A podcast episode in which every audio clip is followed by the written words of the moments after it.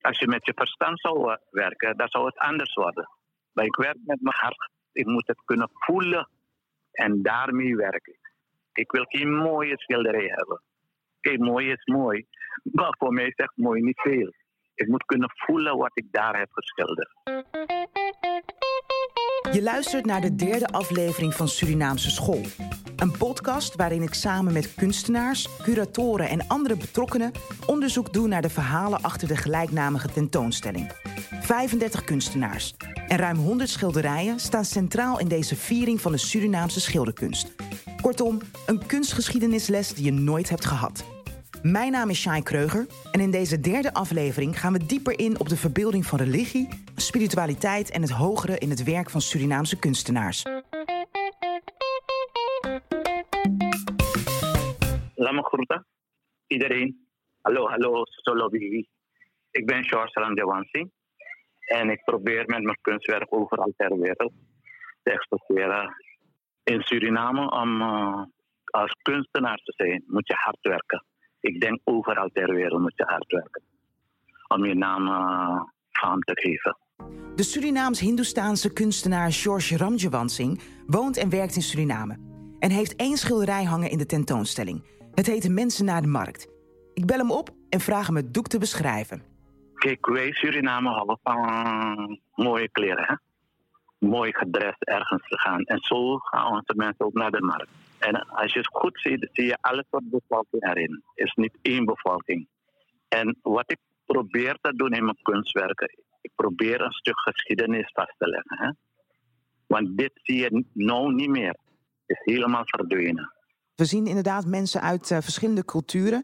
Is het belangrijk voor u om, uh, om deze mensen in beeld uh, te brengen in een kunstwerk? Kijk, voor mij is cultuur heel belangrijk. Hè? En ik probeer alle culturen, automatisch van mij ook, maar ik probeer alle cultuur te uiten. Want culturen verdwijnen niet, het blijft, hè? is blijven. Maar door de ontwikkeling, door de jaren heen, ga je zien dat het gaat verwateren. En dat probeer ik vast te leggen, dat men niet vergeet. Um, meneer uh, Ramji Wansing, ik vraag me af in hoeverre het hogere, spiritualiteit en uh, religie een rol spelen in uw werk. is heel belangrijk voor mij. Kijk, als ik een kunstwerk maak, probeer ik helemaal erin te gaan. Ik werk niet met mijn verstand. Verstand is punt twee. Mijn hart bepalen wat ik moet doen. En ik leef in die kunstwerken. Ik ga je een paar voorbeelden, één van de voorbeelden geven. Ik had een opdracht gehad van een ambassadeur, jullie ambassadeur van Nederland. En uh, het was een boerderij. En je weet, boerderij tijdens die sneeuwachtige uh, situatie. Mijn collega heeft het geschilderd. Maar de ambassadeur vond het niet mo mooi. En dacht, George, ik, zie, ik voel die koudheid niet. En dat kan je één voor me maken. Ik dacht, excellentie, u zegt het. En dat gaan we doen. Hij heeft me foto, die, dezelfde foto gebracht voor me. Ik dacht, alleen moet je niet een uh, ijzer, zo'n zo korte periode, twee weken moet ik hebben. Ik nee, niet meer tijd. U wil niet geloven. Ik heb al die tijd proberen ter plekke te gaan, geestelijk. Ik ben in de buurt een keertje s'avonds opgestaan. Ik ben gaan even mediteren, even bijkomen. En ik verplaats mezelf bij die boerderij in die kou met ijs en alles. En ik voel die bibber. En ik begon te schilderen. En je wil niet geloven, ik heb het van mij tot drie uur en vier uur in de ochtend gestopt. Ik zei, nee, dit is genoeg, ik ga even liggen. En toen ik ben opgestaan, hoor ik mijn vrouw zeggen, George, wat heb je geschilderd? Het is zo koud. Ik dacht, dat is de bedoeling. Oh, dus als ik werk, werk, werk ik met mijn hart. Ik moet het kunnen voelen. En zo is ook die schilderij wat je daar hebt, Mark. Ik heb het met mijn hart gewerkt. Ik vraag me af, zoals u uw kunst omschrijft, of het werken aan de kunstwerk, dus ook het moment dat u aan het schilderen bent, of u dat dan ook ervaart als een spirituele bezigheid. Maar laat me even een voorbeeld geven. Ik heb een, een week geleden een kunstwerk afgemaakt, een kunstinstallatie van ijzer en zo. En u weet dus zelf, ijzer is een dood materiaal. En een dood materiaal in mijn opzicht kan je niet weer gaan doden. Dus je moet leven erin blazen. En vele collega's vragen me, maar Charles, hoe ga je leven erin blazen? Het komt door die liefde, omdat ik werk met mijn hart. Een poppetje of een man of een beest met een heel groot oor. Hij is trouwens blauw. Geweldig uh, mooie kopje boven. Met een mooi rood gebit. En wat hebben we nog meer? Kijk eens, zie die voeten zeg. Hij heeft zijn armen in de lucht, maar hij kijkt boos. Hij heeft zijn mond zo open en zijn tanden bloot. Hij lijkt een beetje Indonesisch. Er gebeurt echt van alles. Ik weet niet of het zijn ingewanden zijn... of dat hij een prachtig mooi Afrikaans-achtig kleed aan heeft.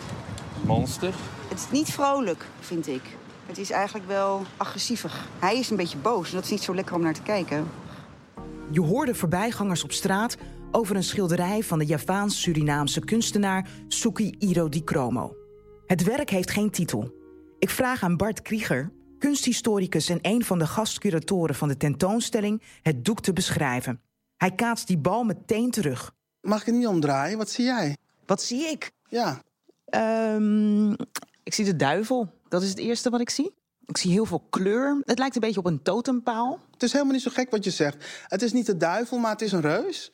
En het is een hele heftige reus. En sterker nog, het is de reus waar um, Suki Iridichrome zich mee vereenzelvigde. En um, deze reus is Bima. Hij is een van de Pendawa-broers. Die zijn met z'n vijven. En die spelen een centrale rol in weer die Mahabharata-verhalen... en de uh, verhalen van de Ramayana. Um, dit is dus, wat mij betreft, een soort van zelfportret van Suki. En de stijl is heel expressionistisch. Je ziet, uh, het is een beetje cobra-achtig, het is een beetje plat. Uh, dat is eigenlijk niet om te zeggen van hij beheerst perspectief niet. Maar deze waaiingpoppen, die ook gebruikt worden in het waaiingpoppenspel, die waren ook plat.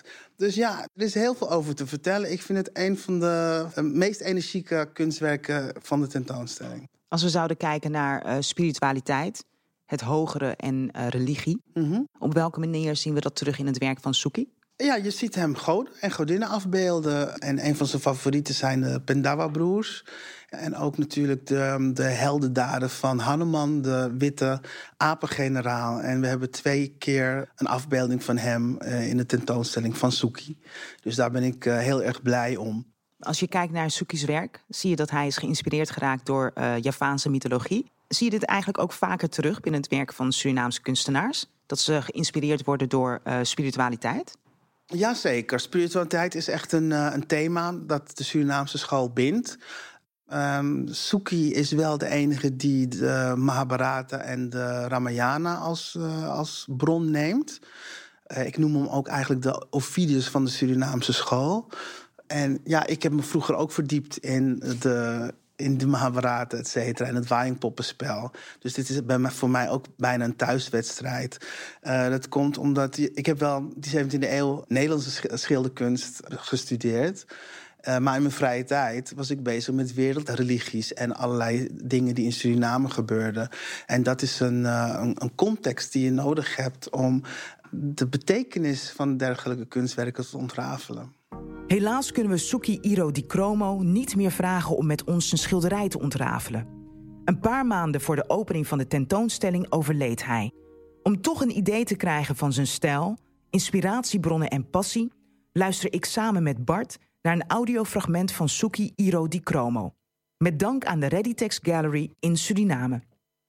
Die stijl wat ik uh, uh, werk, ja, je kan zeggen, het is niet helemaal abstract, maar wel expressionisme, veel expressie, veel kleuren. En mensen zeggen, hey, dit is Indonesië, dit is Indisch. Dat klopt misschien, ja? want ik hou echt van mijn sarong, van mijn batik, van mijn wayang, van mijn muziek. Heel veel. En daaruit haal ik dus een uittreksel eruit en combineer ze met de omgeving, motieven van mijn omgeving. En dat doet het mij heel, heel fijn tot nu toe.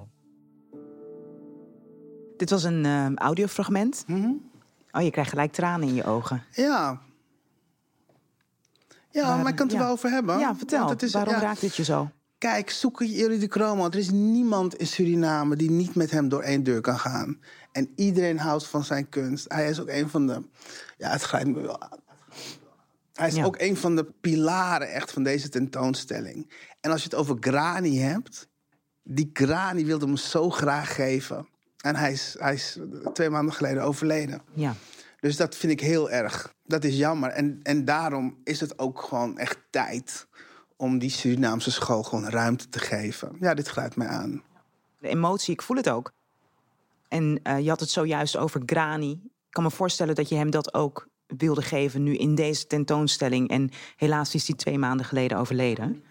Hoe ehm, kan je hem nog op een andere manier... Nou, dit is dus ook die kwaadheid, hè? Van ja, waarom nu pas? Want het zijn fantastische kunstenaars. En eh, het werk staat als een, als, als een idioot. Het is ook prachtig. Ehm, ja, en, en Soekie is net voor de, ja, voor de eindstreep van deze tentoonstelling gesneuveld. En dat vind ik heel jammer, want er zijn niet heel veel kunstenaars die nog leven van deze tentoonstelling. Ehm, ja, dus dat is waarom ik dit doe. Nog even terug naar de basis. Eh, Bart, de Surinaamse gemeenschap is heel divers. Hoe zat dat ook alweer als we kijken naar de bevolkingsgroepen? Oh, en dat is een hele rijke geschiedenis. Het begon eigenlijk als wingewest, hè? Wingewest, en dan had je de onderdrukking en het genocide van de inheemse. Daarna waren de Afrikanen aan de beurt om op de plantages ehm, te zweten, te huilen en te bloeden.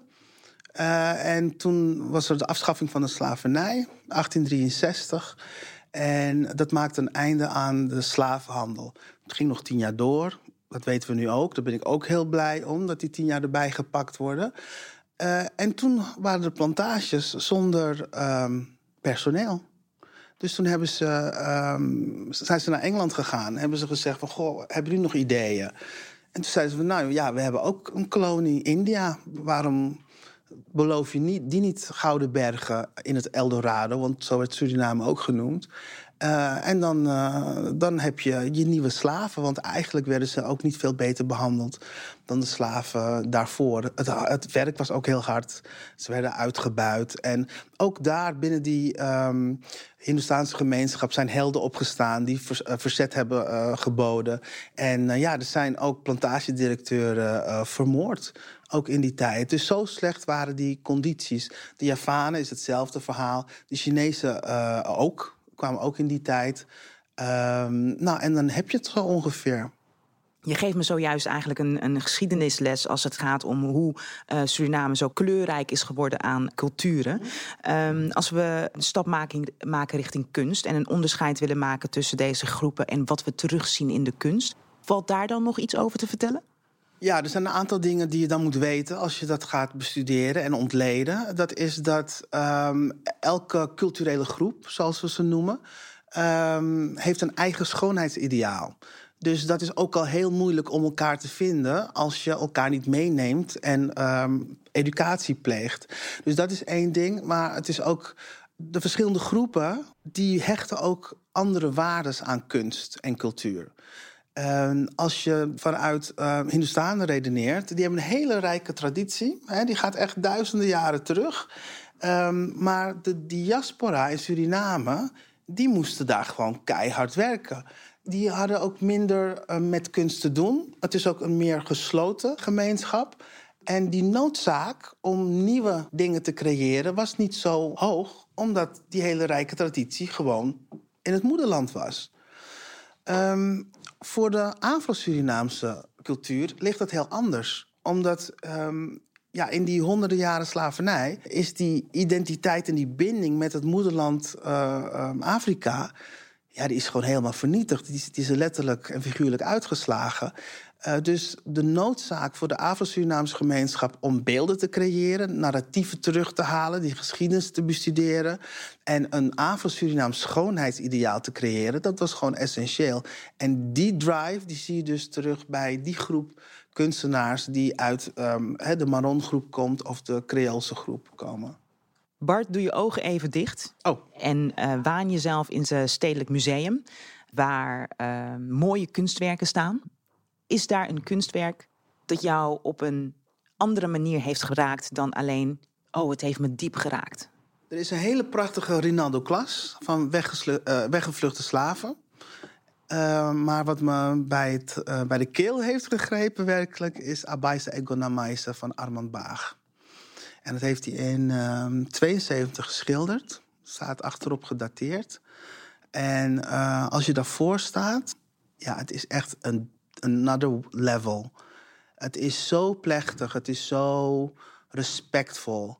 En daar zie je eigenlijk een persoon die te graven wordt gedragen door stamleden. En die persoon wordt ontvangen door moeder aarde. Die als een wolkenpartij ook aan de horizon verschijnt. Eh, dat is werkelijk zo mooi. En als je goed kijkt naar dat landschap, dan zie je dat elk detail eigenlijk tot en met de bomen aan toe aan het treuren zijn. Dat gaat recht door mijn ziel. Hij visualiseert dingen die niemand heeft gezien. Van het Winti-pantheon, dus de, de bosgeesten, de geesten van het water, van de lucht. Eh, en op een hele integere manier brengt hij dat tot leven.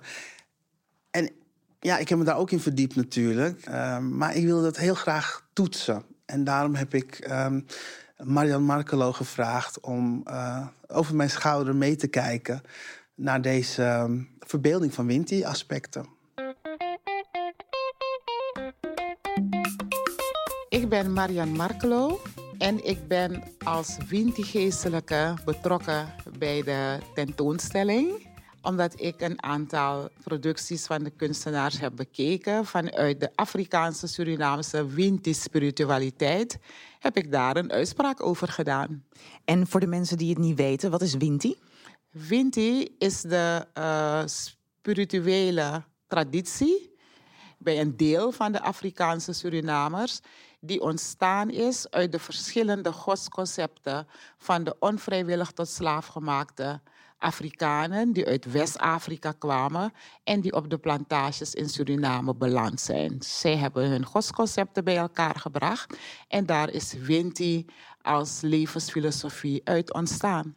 Overal op de aarde zijn de Winti in de verschillende leefgebieden: het water, de lucht, de aarde en het bos.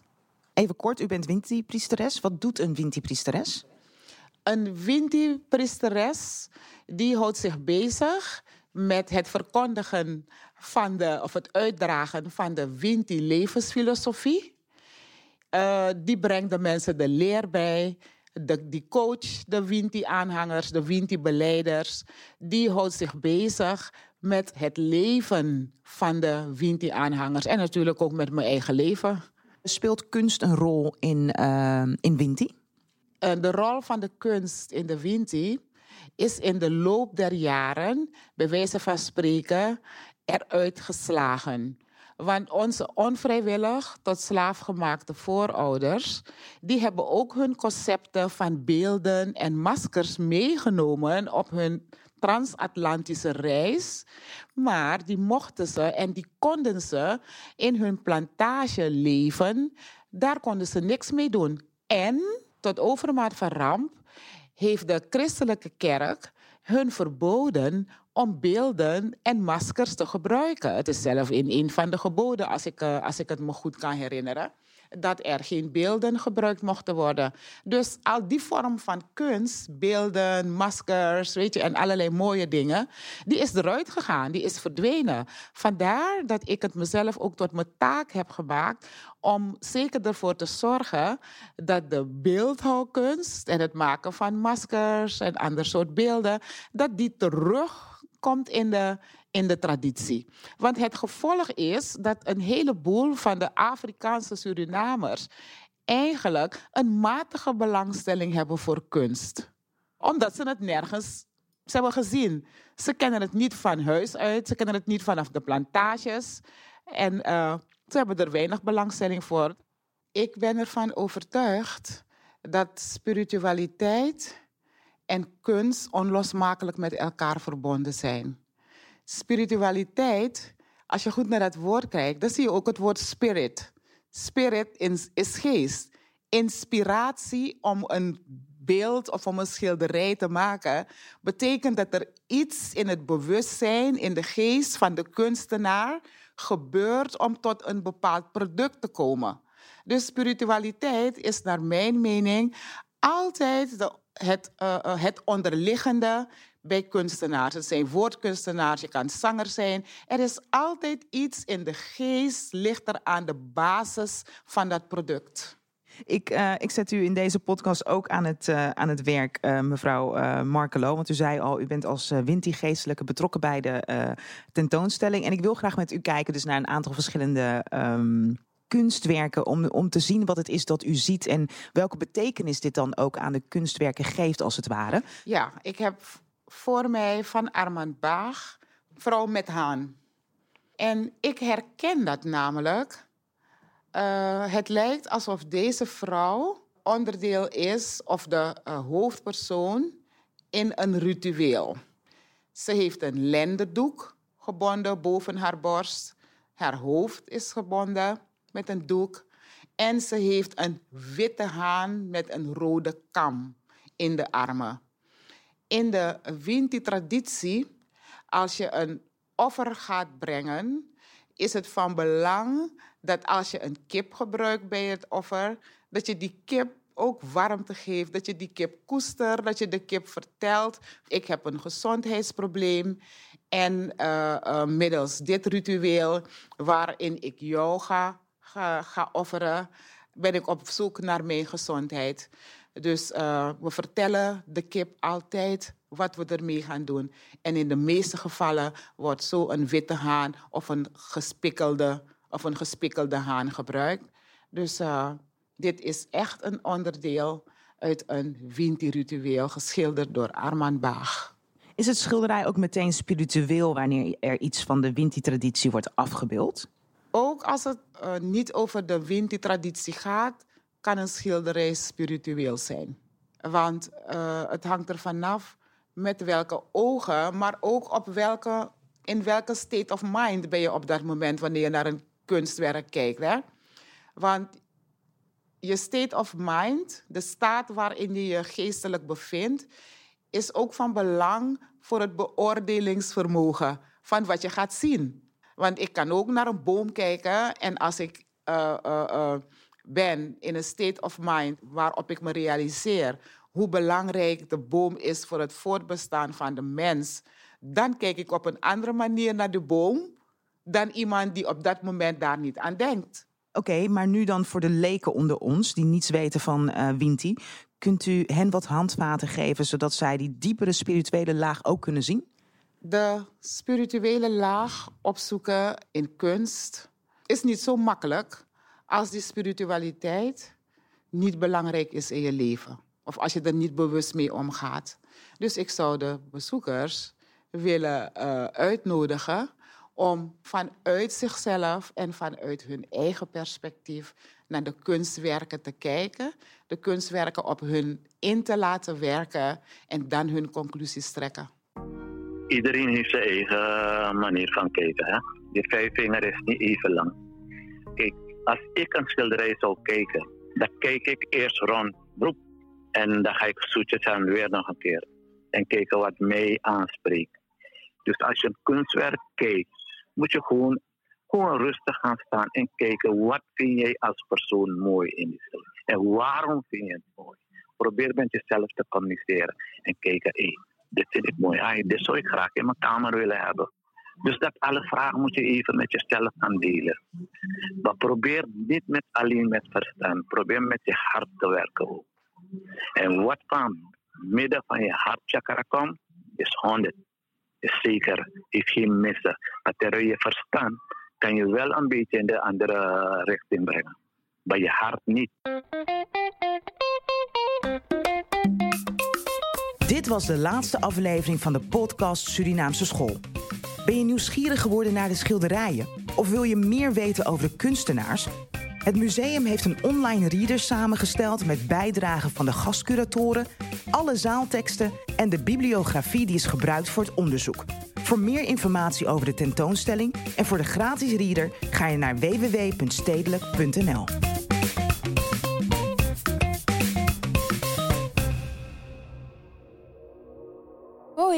zou je meer willen horen over kunst? Wij wel. Iedere maand bespreken we met een paar blikopeners een actueel onderwerp zoals het Anderhalve Meter Museum of activisme. En we interviewen een kunstenaar of ander persoon uit de kunstwereld. We delen onze kijk op kunst en inside information.